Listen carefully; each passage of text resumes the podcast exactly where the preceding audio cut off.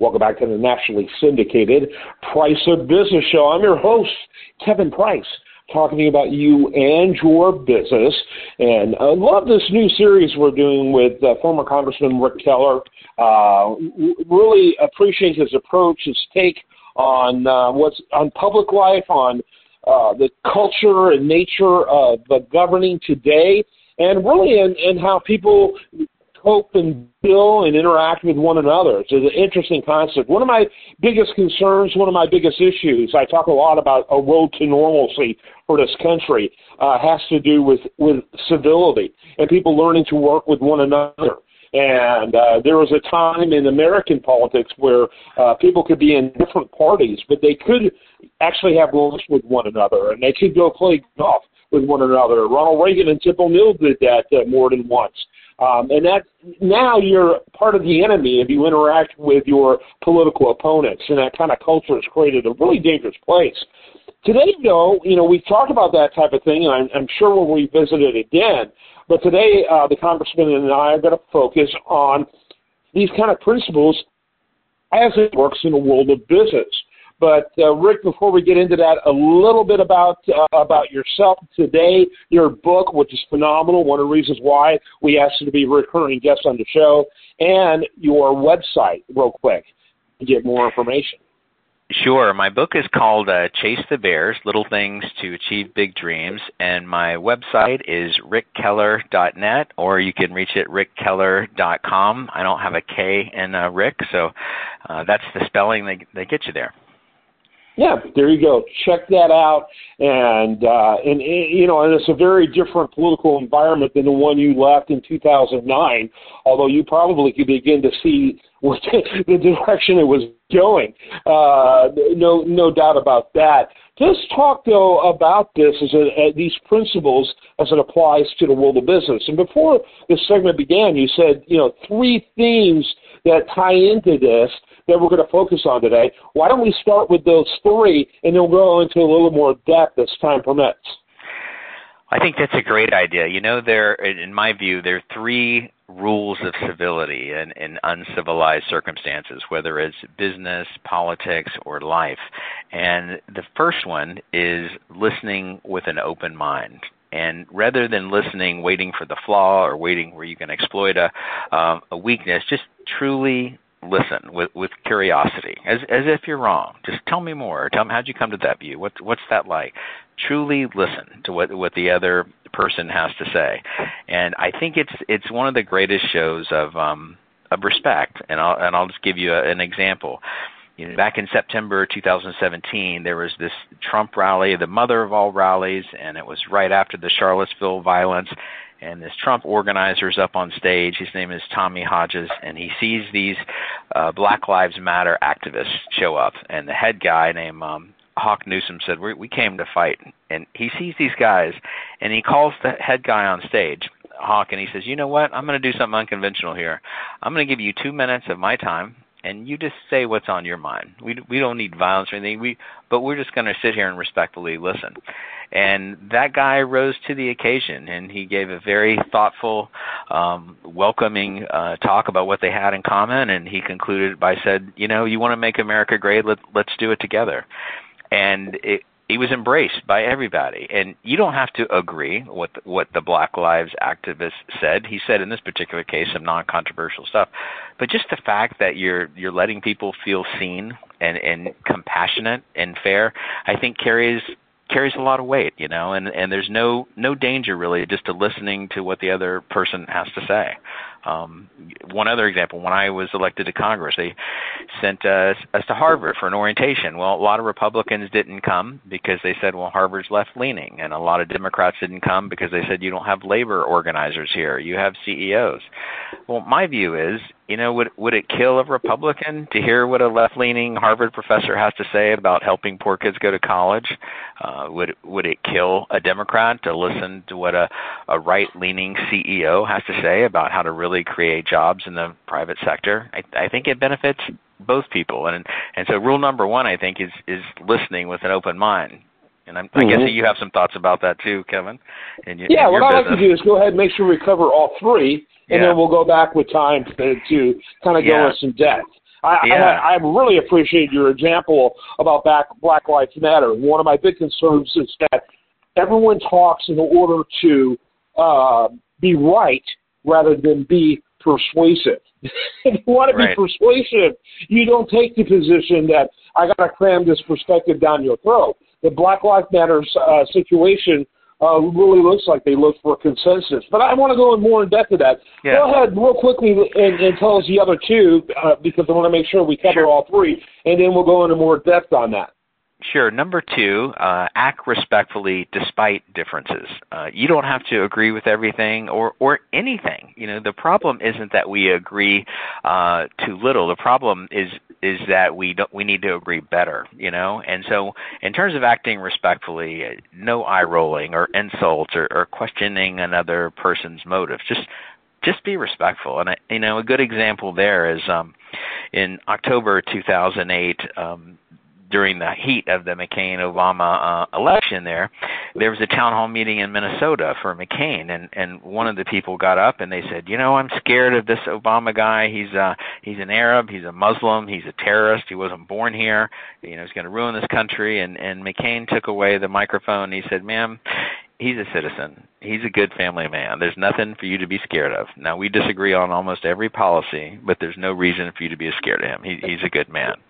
Well, when McCain died 10 years later at at his funeral and and and through eulogies across the country, that of, of all the great things he achieved, and there's so many, that was the one instance that everybody talked about. It was being civil and acting respectful, even when it wasn't convenient. And and he got booed, you know, by the people in the in the, attending the town hall rally. But that that's a good example of acting respectful despite differences, despite the fact that it's not convenient, despite the fact that people may not want to hear it. it acting respectful despite differences is a big deal. And then uh, Yes. the third yeah, and then the third rule is to respond to hostility or negativity by staying calm. And by that I mean don't have some instant emotional reaction. Just pause and give your response in a, in a calm, uh, warm-hearted way, and don't take anything personal. And that's a really big deal because it breaks the cycle back and forth of, of this negativity.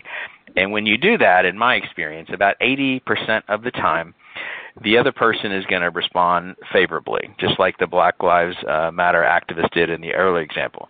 And about 20% of the time, they're going to continue to be an a-hole and, and, and maybe even ramp it up. But the great thing about that 20% of the time is that is a wonderful opportunity to lead by example. When, when you're kind and calm, even when it's not convenient, even when you don't feel like it, even when they don't deserve it, it's going to make you look so good and be such a model for the other people watching. And even if it's horrible, then you get a hell of a funny story out of it, you know. And so the the third principle about responding to hostility with calmness, I think, is is a big one, and and maybe the biggest. Yeah, you know, and when I heard you talk about uh, John McCain, but but you know, I, I think I told you I'm kind of a recovering hard right winger myself. Um, Donald Trump, I think, has been terrible for this country, but frankly, he forced me to look in the mirror uh, at some, you know, where some of my views would logically lead to. Uh, what's going on with this uh, polarized political environment, this hostility, really, a, I think, a very authoritarian Republican Party. When I look back at some of those views I had, Trump really made me do some some introspection. It's like I don't like this. I don't like where we're going. And uh, you know, frankly, he he brought out the uh, I guess you could say he brought out the reasonable person in me, like like no one on the left could ever do. And um, you know, when I, I think about the, the poll that uh, Georgetown University does annually, uh, where no George Washington University, sorry, does annually, where anywhere from 65 to 75 percent of Americans believe we're on a brink of a civil war. Um, and of course, there's a lot of hyperbole, hyperbole there, but that sense is there in a way I never saw as a young a young man involved in politics uh, back starting in the 80s. Uh, it is is so uh, ubiquitous now and so common, and that's really this idea, this fundamental motto of the United States, "E pluribus unum," among many one, that has completely been discarded. And uh, John McCain saw the value of that. John McCain was one of these guys I would typically have called a, a squish, you know, back in the day. You know that terminology. They love sure. to use that up there on Capitol Hill. And yeah. uh, honestly, he was a statesman. He was a true statesman. And uh, uh, did I agree with him on all policy issues? No, I don't agree with anyone on all policy issues. And yeah. uh, that's the thing that's frankly most terrifying uh, uh, uh, with Berniak's on the left and Trumpkins on the right is the cult-like uh, compliance to, to the world views that I, I just frankly find highly disturbing. And so I love that example. It's a phenomenal example, you know, and uh, I, and I think you know you're absolutely right about about the calm. In the end, the calm person is the strong one. That's how that's how it's perceived. Oh, he navigated that. He didn't respond with anger. He didn't have to because he, he was very confident in his view, and uh, he allowed the other person to have all the anger he or she wanted. What an incredibly smart. Frank, frankly, that's what the Stoics, uh, the Stoic philosophers would uh, argue as well. Uh, just remain calm. Let let the other people, you know, embarrass them themselves with their uh, reactions. So all of these are really very very uh, excellent, not only for politics, not even just for business, but for life in general dealing with your wife, you know. yeah, yeah. Right, right, well, especially with the wife.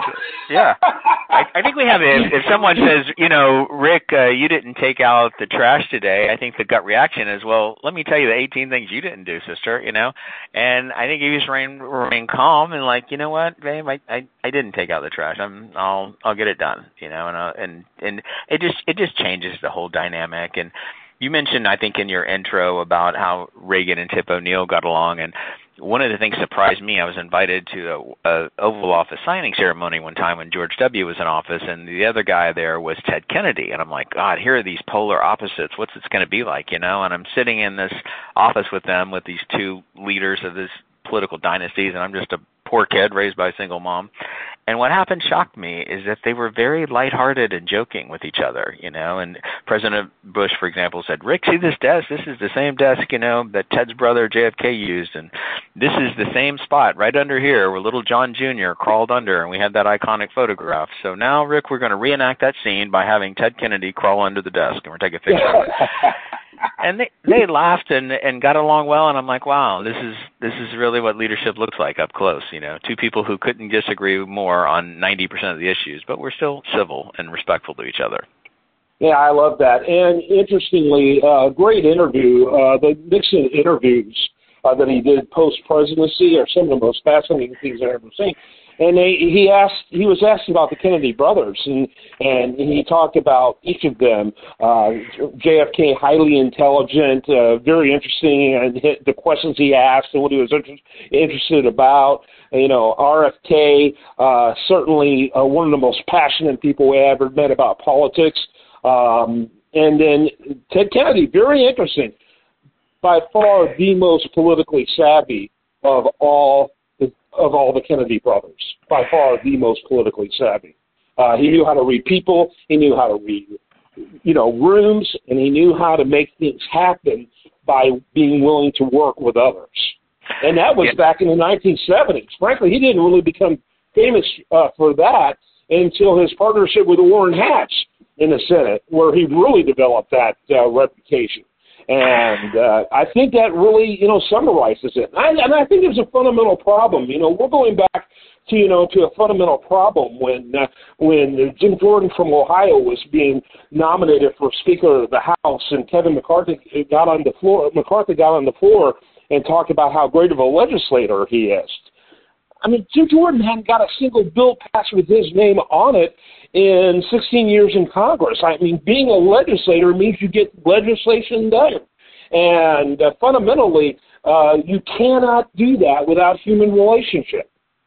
Well, I, I agree 100%. I, I'll give you a good example. When I was there, if you agreed on seven out of ten things, you're still my buddy. You're, st- you're still my friend. It's not like you're the enemy. And now, if you agree on 99 out of 100 things, but that one thing's different, now all of a sudden there's this culture of contempt and you're evil and let me besmirch you. And and just to give you a practical example why that's such a stupid approach is like one of my big passions even though I was a conservative republican was was helping poor kids go to college by increasing Pell Grants right?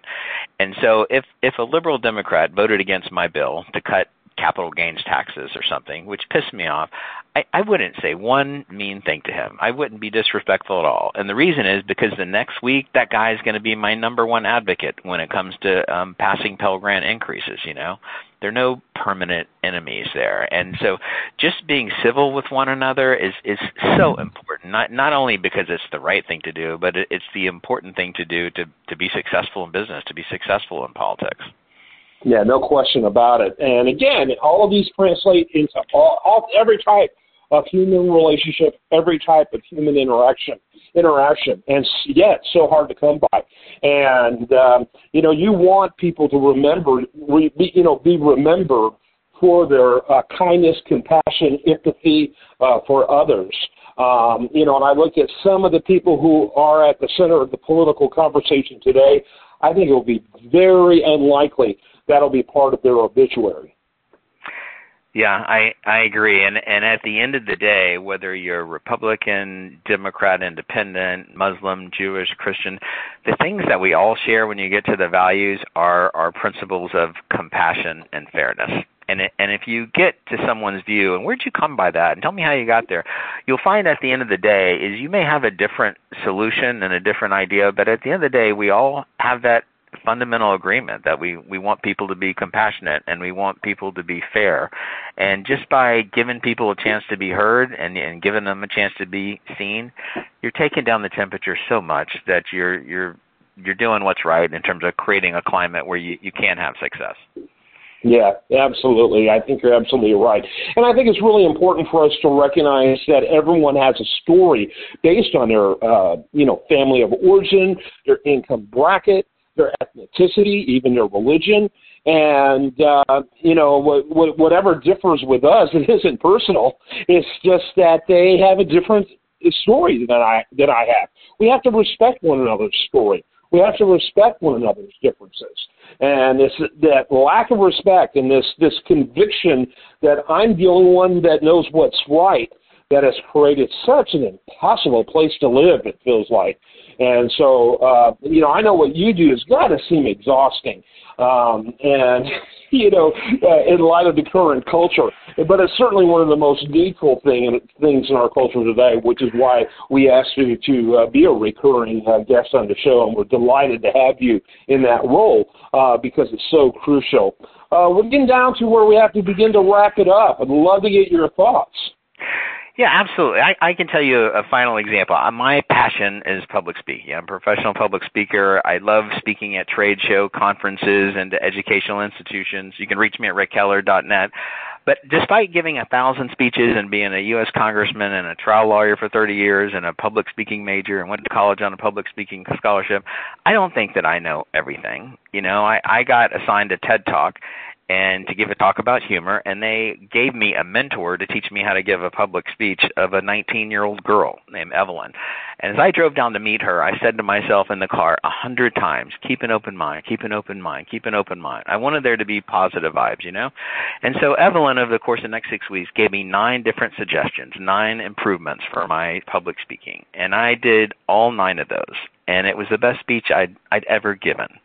And if I went down there with the attitude of I know everything and I've done so much more experience, what do you have to tell me?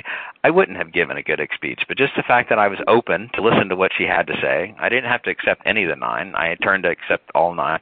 It it made me a hell of a lot better person and a, and a better speaker. And I hope I hope people will do that in their everyday lives in terms of whether it's their wife, their political opponent, or their business partner. Yes, you know, I I think you know in my experience um, again, and I got to give Trump a lot of credit. He, he really challenged my highly negative, highly charged, highly polarized, admittedly nothing in the realm he's in, but but nonetheless, when I look back, it certainly was similar in many respects. Is that uh, you know I've learned to believe that the more I know, the more I know I don't know. Meaning that yeah. yeah, meaning that there's just so much out there. There's so many shades. There's so much nuance and they're not my mortal enemy. They just have a different take on life, and it's sad that you know we have to dig our heels in in the current culture. Uh, and choosing not to is really hard work, but it's worth it. So I love this series. I love you being a part of it. Part of it. Ric, uh, uh, give that website one more time as we wrap it up. Uh, rickeller.com or rickeller.net. Love to hear from you, especially if you need a speaker. And drop the K. That's right. Drop the K. Couldn't afford it. Hard times on my birth certificate. Yeah. Yeah. Happy Happy New Year, and thanks so much for being with us. You too. Thanks for having me, Kevin. I'm Kevin Price. This is the nationally syndicated Price of Business show. Stay tuned for more after this.